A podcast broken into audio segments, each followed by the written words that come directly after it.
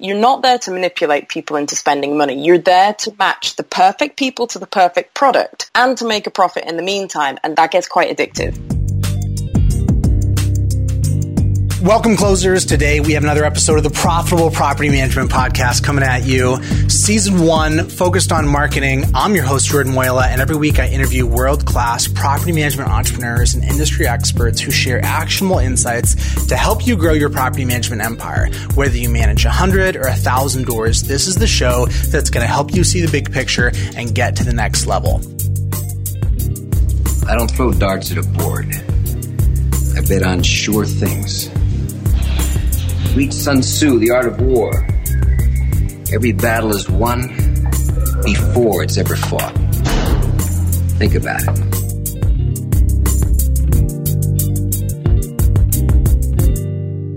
Today, we're going to be talking to Amy Harrison, one of my favorite marketers because of the creativity she infuses into what she does. Amy, thanks for coming on the show today.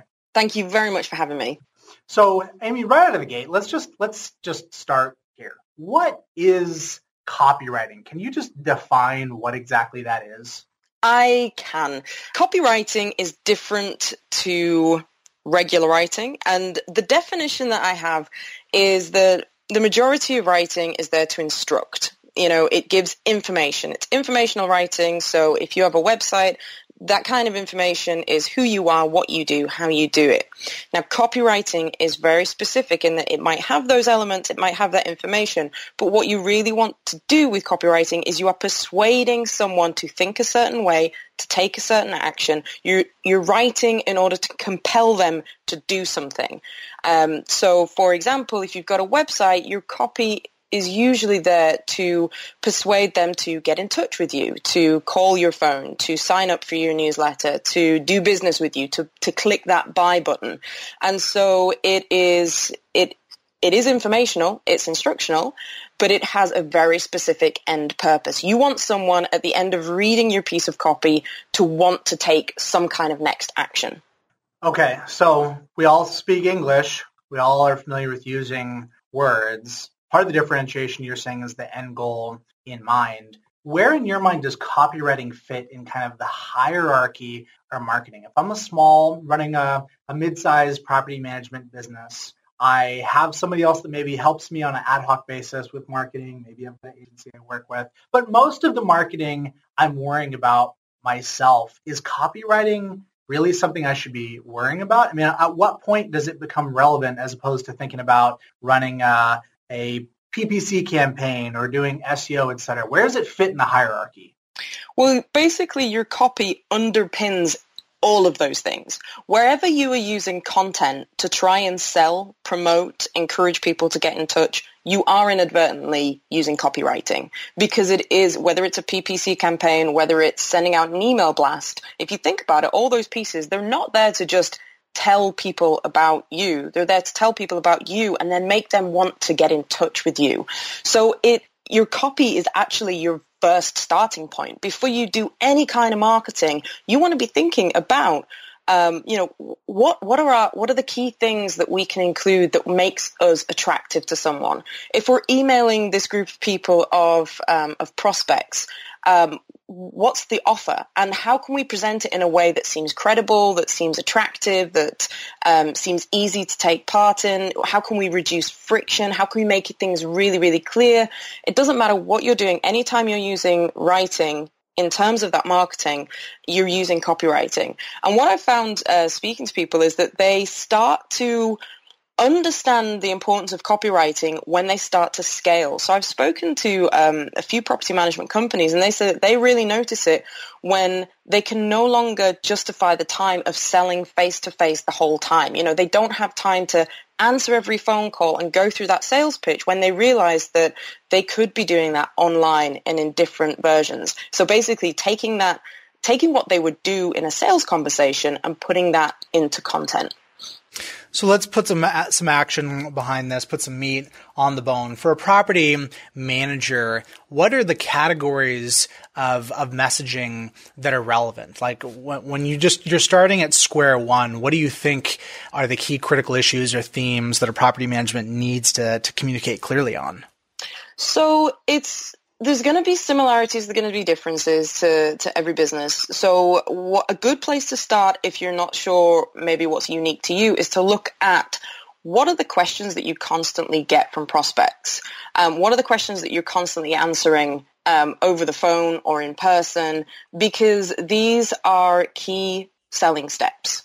So if you have, so for example, uh, I would I know that a lot of the questions are around how quickly am I going to get tenants and how do I know those tenants are going to be, you know, aren't going to wreck my property? Um, how do I know they're going to pay on time? And if they don't pay on time, what happens then? Is that something that I need to worry about?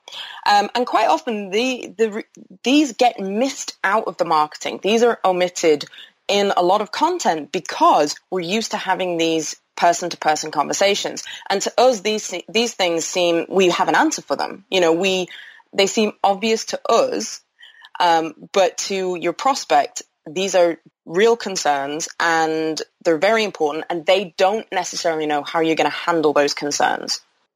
One of the key positioning issues that I see coming up over and over again for property management companies is focusing on FUD, fear, uncertainty, and doubt, and addressing the issues that you just brought up by painting a picture of, well, you own a property, but if you're managing it yourself, did you know that your tenant could get in the unit and destroy your house or electrocute themselves while replacing a fan and sue you, et cetera, et cetera? What's your overall take on using fear, uncertainty, doubt as a positioning angle? How do you relate to that or think about that?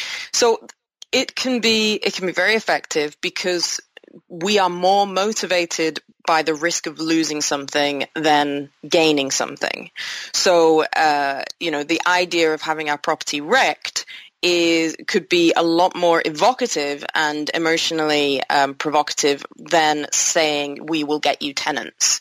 Um, the what I would say is that the the danger there is that you can fall into scaremongering, and right. if if you start making claims which sound or which don't have as much credibility, if people feel that you're doing that just to frighten them, and we've all seen advertising that does this, it's like if you don't choose our product, choose our service, you will lose your job, you will be living under a bridge, and your wife and kids will leave you.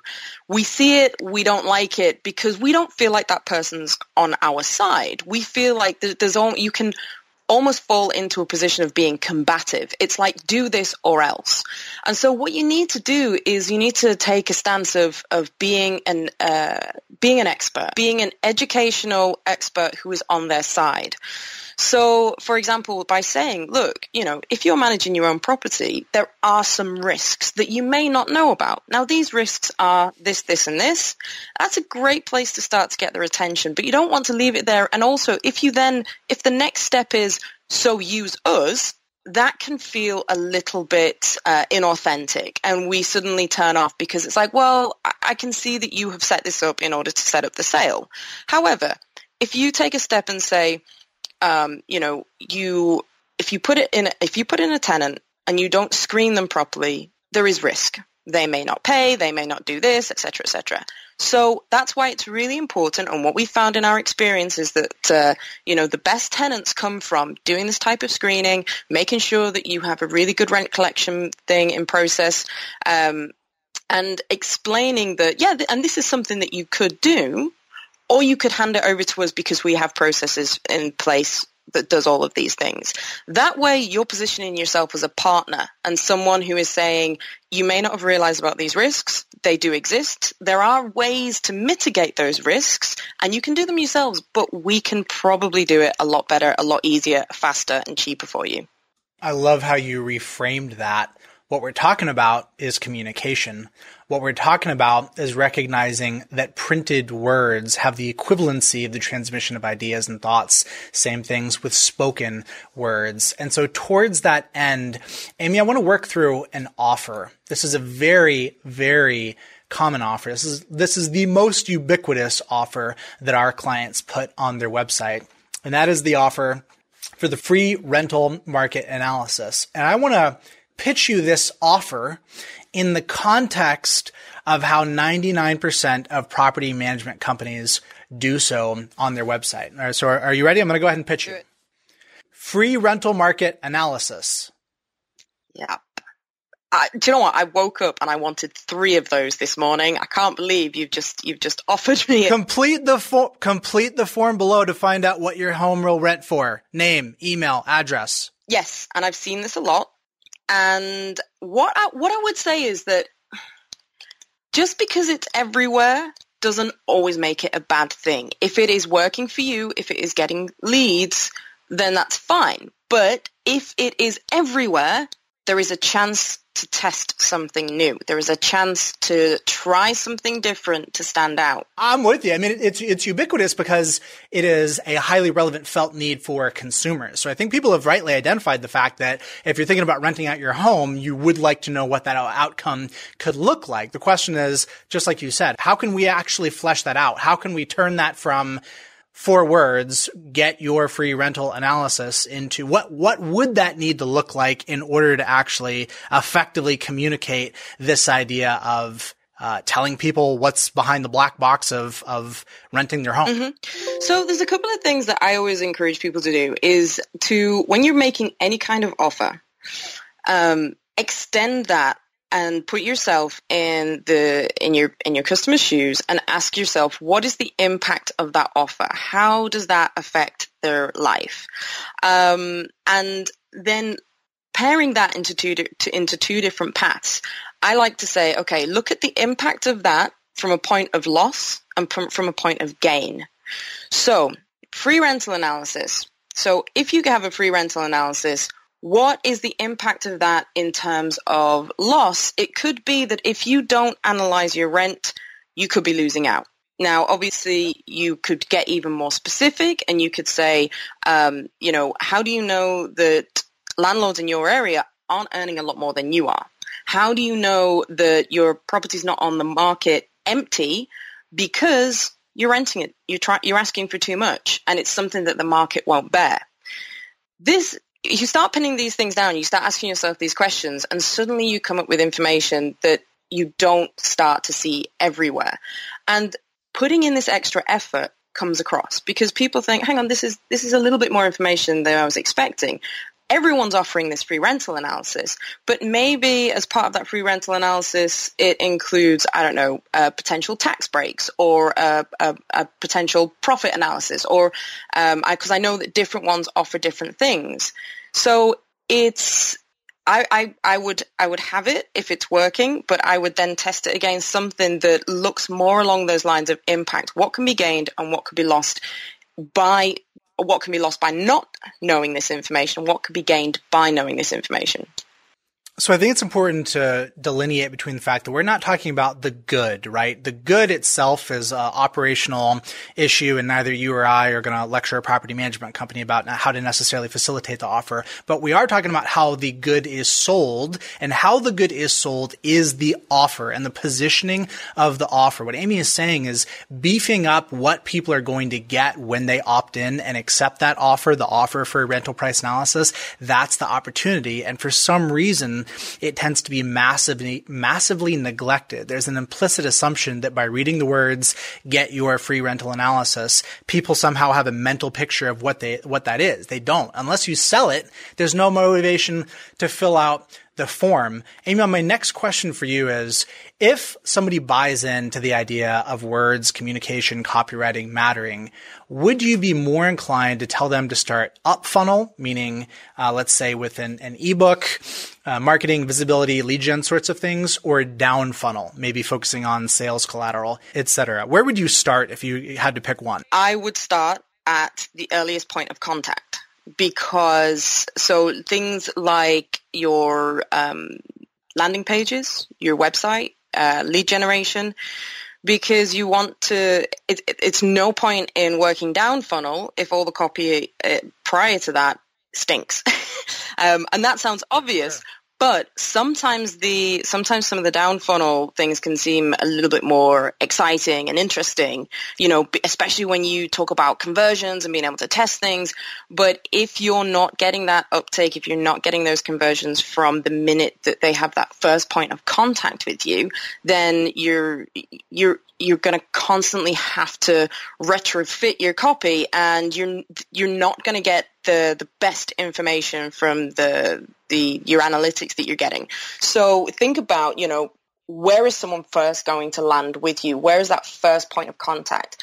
Is it uh, is it a ppc campaign? So is it your um, is it your advert?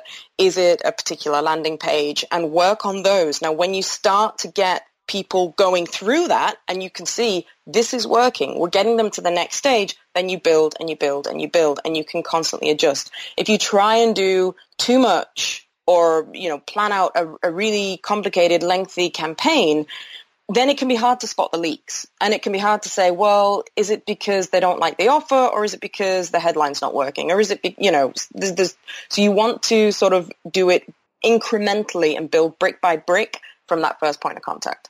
So the first point of contact sets the tone, sets the expectations, and like you said, what's the point in filling up a leaky bucket? Yeah, that makes a ton of sense to me. So, uh, Amy, talk to me about your kind of progression of learning about this. Did you start with a a writing background? Did you start with a marketing background? How did you get to be so passionate about effective copywriting? I did start with a writing background. Originally, I trained to be a screenwriter for film and TV. That was going to be, I spent three years. I convinced my, my parents, this is what I want to do. This is what I want to be until the end of that three years. And I decided that was absolutely the last thing I wanted to do with my life.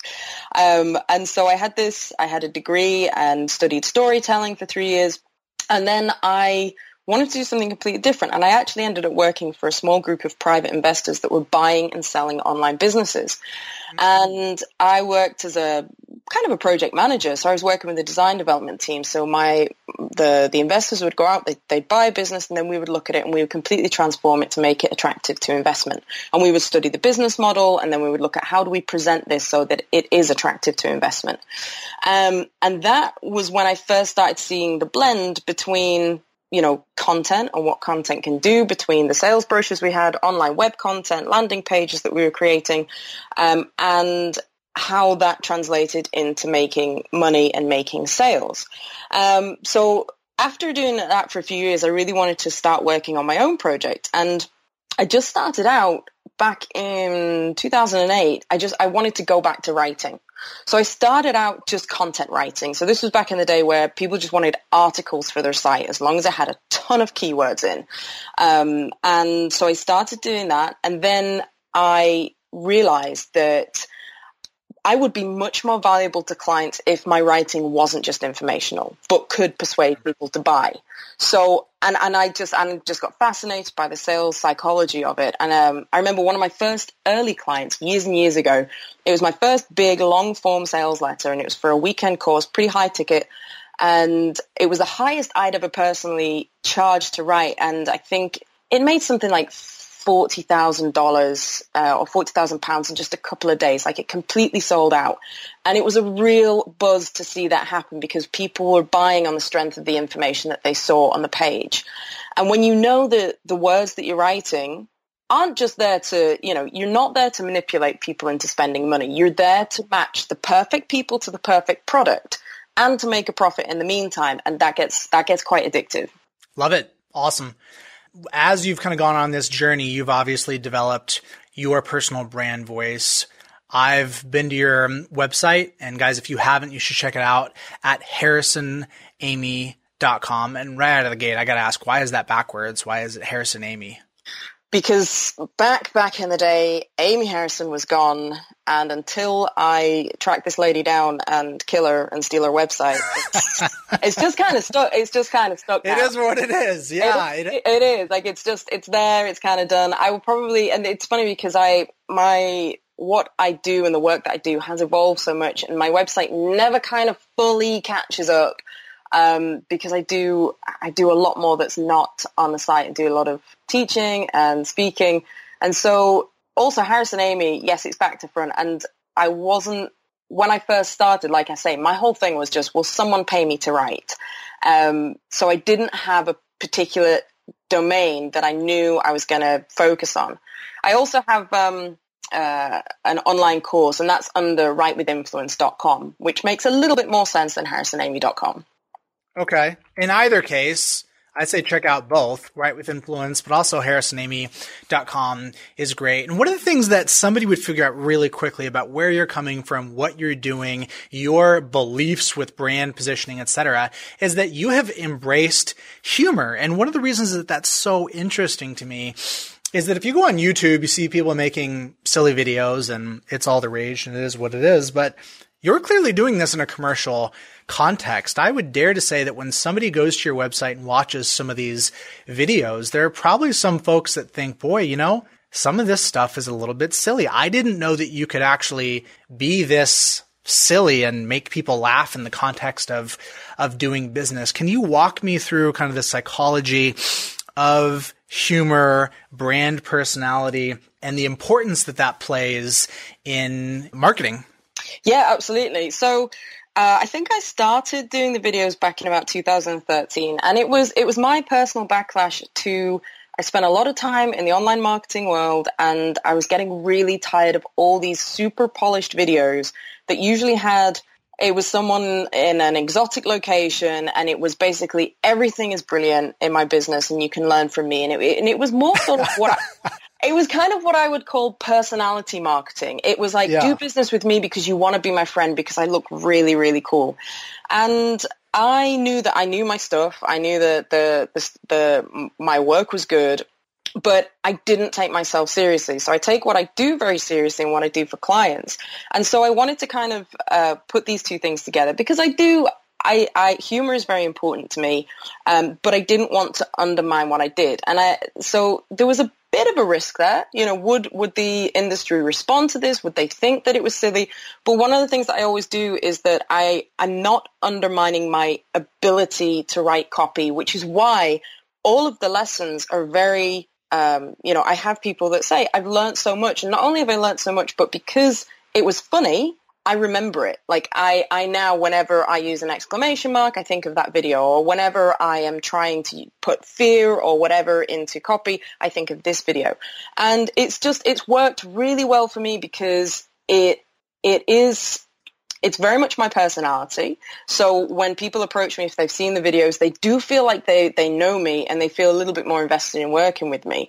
But also in terms of, um, in terms of getting exposure, people are more likely to share the videos because it's not a straight sell and it's not straight instructional. So I will have people watch them that'll be on the periphery of my audience, but they will have it sent to them by a friend who said, look, just watch this because it's like two minutes long and it's a little bit different and it's quite funny. And so that has worked really well. Now, humor is, is a is a personal thing. I don't think it's something that you can necessarily manufacture. You have to be comfortable with it, but you can absolutely put it into your brand and into your marketing.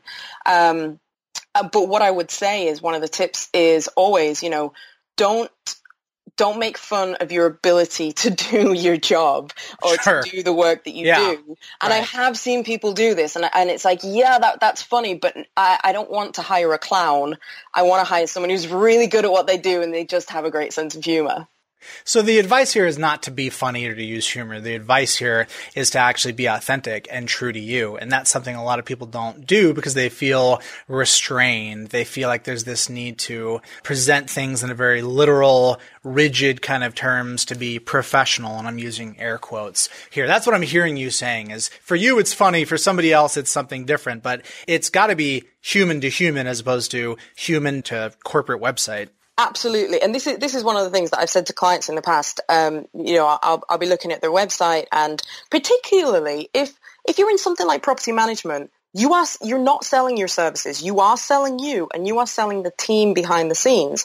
So I've worked with businesses in in in sort of a similar setup where they're selling the team, and I look at their website, and they've got a ton of stock photos of of people with headsets, and I will say to them, "Does that person work in your office?" No, it's a stock photo. Right. Well, yeah. take it off. Take it off. Put photos of the people that work there because I, if I'm visiting your site, and you can achieve, you know, obviously you can do this through design and through copy, but I really want to feel like I get to know you because anyone can put up a landing page. Anyone can put up a website, but not everyone has that confidence to reveal the personality behind that.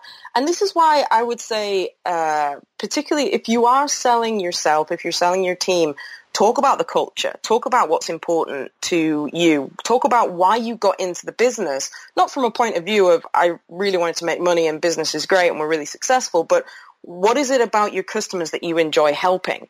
Because it takes a little bit of extra effort, but that makes the difference from of someone visiting your site and feeling like, oh, this is another property management firm, and oh, this is the property management firm that takes their company out for away days every couple of months, you know, mm-hmm. and we don't trust businesses anymore. We trust people, and we want to do business with people. Absolutely. And to that end, talk me through what a successful testimonial looks like. As a property manager, I have tenants that are clients and I have landlords that are clients. What does it look like for me to construct an effective testimonial that is more than just two sentences of somebody saying, Muela Property Management is, is the best in business? yeah. yeah. Um, so there's, it's exactly it's exactly the opposite of that in that you want something to be specific. Um, and so when you're asking for testimonials, don't one, don't just get in touch with someone and saying, can you give us a testimonial? Because one, it will take them forever because then they have to think about what they want to write. So give them a bit of a structure. Um, and some good questions to ask are, you know, what situation were you in when you started looking for a property management firm? Uh, what hesitations did you have about hiring someone to look after your property? What made you choose us specifically? And then a couple of things that I like to ask is obviously, you know, what do you enjoy about working with us? But another one which is good is, was there anything that surprised you about working with us? Now, obviously, you're hoping that is going to be a pleasant surprise, but sometimes this can kick up things that um, th- that you just weren't expecting or that you took for granted, but that your customers really, really value. Uh, I remember seeing one testimonial that stuck out for me because it, it, it dealt with that emotional side of things. And someone was saying in a video, I hate confrontation. And so the idea that I don't have to deal with rent collection is really important to me. And I can guarantee you that there's a lot of landlords that can relate to that. You know, that stomach churning, oh, they've said that their check's in the mail, they said that they've paid it, but I'm looking at my account, nothing's gone in. What do I do now? That heart sink feeling. Um, so those are really good questions because they also help you deal with, you know, some of those objections like, oh, well, I was worried that it would be an impersonal service or I was worried that I would never be able to get in touch with them.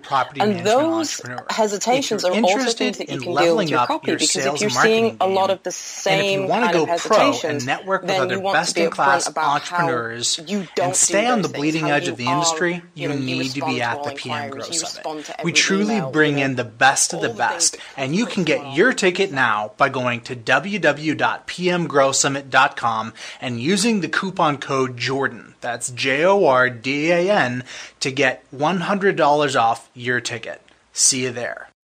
Let's talk a little bit about the perspective that a small business owner should take on copywriting. Somebody's hearing what you're saying they get it to some degree, but it still feels inaccessible. And their gut reaction is, ah, oh, I need to hire a professional to do that for me. Part of what I hear you saying is that at a gut level, we're talking about communication. You cannot outsource a vision for your business. You, you cannot, you probably should not attempt to outsource your brand. So there is some sense in which at a, at a gut based level, you have to take ownership over the messaging for your company. But for some folks, they don't feel like that they have the writing ability as a specialist. If somebody was thinking about working with a specialist to help them with this. Help me navigate through it. I'm a small business owner. I think copywriting is important. I want to find somebody. Do I look on Fiverr? How does this work? How would I find somebody to help me with crafting the messaging on my marketing and, and sales materials?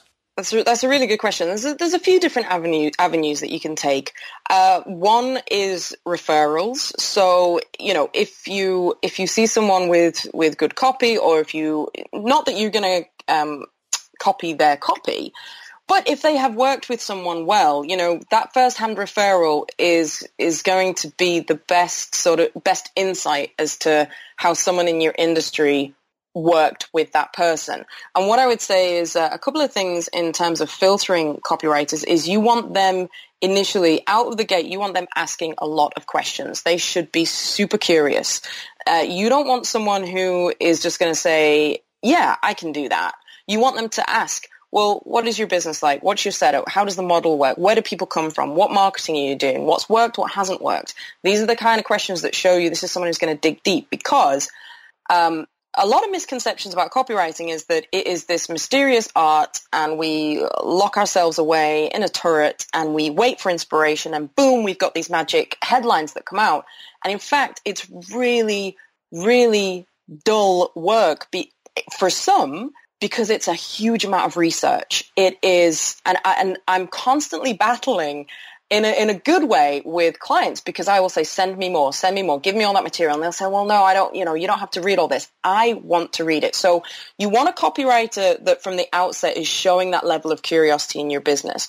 And they should have even at the inquiry stage, if you're getting on that first call with them, they should know about you and they should be asking questions specific to your industry even at that early stage because it's not difficult to do and it's pretty it's pretty standard practice but if they're not asking those questions if they don't show that they understand what property management is if they haven't seen your website then you know those are kind of red flags to me um, in terms of places to look, yes, you can go on Fiverr, People Per Hour, Odesk. I don't know if Odesk still exists. Um, someone was asking me about that the other day. Um, uh, they, you will find generally you will you're more likely to find content writers. So people that will do articles blog posts content for you. Because copywriters that are um, copywriters that have experience in sales sales psychology persuasion tactics they're not on those um, sort of generic freelancer sites. Just to be clear here a copywriter is not a blogger right? We're not talking about the same thing. Nope. Your copywriter is is uh, but to confuse things um, there are some copywriters that call themselves copywriters but do what I would call content writing, so blogs and articles. As I mentioned, like we said at the very start, copywriting is about getting people to take action. So that copy should be measurable. Anything that they write should have some kind of persuasive effect with results that you can measure. Um, there are a couple of sites. There's AWAI online, which I can't remember what it stands for. They have uh, a huge community of copywriters, and these people are steeped in sales copy. Uh, there's also a um, there's a site called Freelance Writers Den, and you will get a mixture there of between content and copywriters. But it, these are these are job um, job boards that are writing focused and online writing focused. So those are those are pretty good places to sort of start scoping out people. That's really helpful. Can you just give me one last reality check? Let's say I want to redo all of the copy on my website and my sales collateral. Could you just give me a, I know this is tough to do, but just super rough kind of ballpark range, or at least give me a dollar figure that is like an absolute floor. I know, for example, when I talk to people about SEO, I tell folks that unless you're willing to spend around three grand a month, anything below three grand a month, you have to apply a lot more scrutiny because the likelihood of you hiring somebody that's doing shoddy work goes up dramatically. And that's kind of shocking to people to hear that it costs that much. What's the budget range for, for copywriting? So, and again, yeah, as as you say, this this really varies. But for example, um, a sale. Uh, we'll start with a sales page. Um, and because and the reason why I say sales page is because you could equate this to basically like a brochure or you know like a so so so or a simple like uh, what I'm talking about like a long page sales page long form sales page um, so you're looking at a few thousand words anywhere between sort of maybe two even that five thousand words broken down into different sections that basically is just focused on selling everything that you do. That uh, I think in dollar amounts, you want to that that can start around about two thousand um, dollars, and you would you should and you should get a kind of good amount. You don't want someone doing that cheaply. Now the reason why some people think But that sounds like a heck of a lot for just a few thousand words. But the reason being is that a sales page, um, as I said, copywriting underpins um, all of the marketing that you're doing. If you have a really good sales page, you can take a lot of the content from that and put aspects of it into your homepage or into a landing page because the sales page is there to drive you from if you were writing start to finish if you were having a sales conversation what elements would we include and how would we communicate those elements um, web copy i you know I, I, I would say you you for a handful of pages you really don't want to be spending less than a thousand two thousand dollars um, because again it comes down to that that quality of if you're getting into the $10 an hour or hundreds of dollars, that, that person does not have the time to re- to do all that heavy research up front that you need to do in order to really understand your business, but also your audience. Totally makes sense to me. So, Amy, I want to transition to going into some rapid fire questions, and I want to start with this. Writing copy is communication what is the number one discipline that you have practiced and that you would recommend for somebody to improve that critical muscle of communicating within their business via solid copywriting? So one habit that I encourage people to develop is impact. Everything that you write, don't just leave it there. Ask yourself, what is the impact of that? So uh, ask yourself, you know, we do this. And it comes down to three words, which means that. And then what is the impact on your customer's life? If you develop that habit, you will start talking in your customer's world. You know, you will start talking in a way that gets them to visualize what, uh, you know, what your service looks like in their life. For example, uh, we answer, you know, I don't know, we answer, eh, we return every phone call within 48 hours, which means that you can have one call to us and it's done. No more chasing, no more, no more hitting the answer phone, no more talking to receptionists, no more being fobbed off. That I can understand. That makes sense to me. That has impact. I love that framework. That's awesome. Second question is, who do you learn from? So when I when I first started off, one of the first books I bought was a guy called Bob Bly, who is a fantastic copywriter. He's been around for years. He wrote a book called The Copywriter's Handbook, which is a really good starting point and an excellent, excellent starting resource. Very easy to read, uh, very easy to reference. I still have post-it notes sticking out from different pages of it. Um, Bob Bly is excellent. He also has a lot of B2B experience as well and does a lot of B2B um, copywriting advice. Dan Kennedy is someone that I love. Mm, he yes. is, and he's hardcore. He is hardcore sales. But if you get past that, if you can, he, he's abrasive, he's brusque, he's in your face, but he knows exactly what he's doing for the audience that he's trying to reach. And I have a ton of his stuff. So I love Dan Kennedy. Uh, I love Bob Bly. Um, trying to think who else. I think th- those are the two that I, I really started off and just absorbed. That's awesome. I love it. Huge fan of Dan Kennedy and his work. Final question of the day. Amy, if you could redo the copy for any website in the world, which would it be and why? Oh my gosh. That's a toughie. I would be torn between like a high traffic disruptive model, something like Airbnb or Uber, simply because you could have so much fun playing around with the messaging.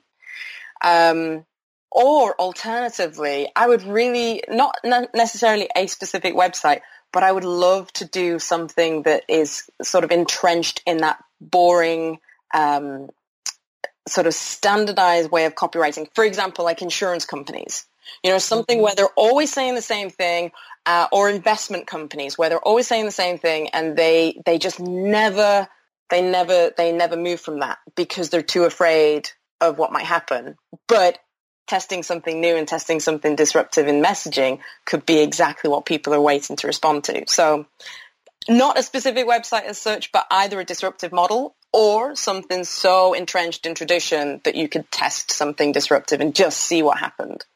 I like it. Yeah, I like it. I'd love to see you do like the 404 page for a giant bank or some kind of yeah. corporate institution, give you like uh, executive control, right? Yeah. Somebody hits the 404 page and it's like a, a wild gif of somebody doing salsa bachata. yeah, and it, like would, and it would have to it would have to be something that never sort of went to legal. Yeah, just wouldn't it wouldn't get past. Exactly. well, Amy, I appreciate you taking the time to talk with me today. Where can listeners go to find out more about what you're doing and more to learn about what you have to say about copywriting and marketing? Yeah, so my two main sites, the, the online course is writewithinfluence.com. Harrisonamy.com is where the blog is. So I've got, I am relaunching some new videos in a few months and I will be relaunching a podcast. But in the meantime, they will on harrisonamy.com will be the first place that you would find out about those. Thanks again for coming on the show, Amy. We will be following what you're doing online. Wish you the best. Brilliant. Thank you.